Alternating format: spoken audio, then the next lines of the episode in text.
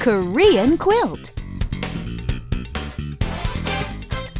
And we're back one more time for another version of KQ. Oh, yeah. Okay.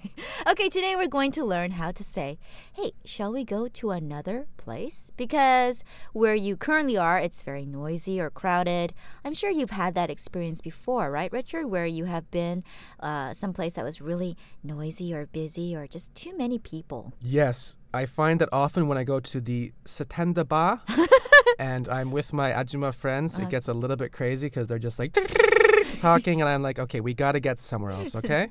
Stop going to those cabarets. Yeah, well, you know, sometimes I just need to get out and have a little bit of fun, girl.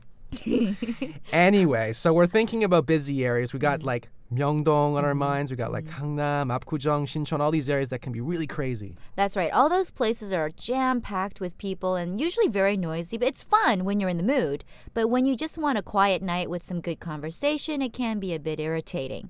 So if a place that you're currently in is too loud or crowded, you could ask your friend, 다른 데로 갈까요? Mm, so how about going some other place? 다른 데로 갈까요? Mm, you can also give the reason why before the expression by saying, hey, it's too noisy. Let's go someplace else.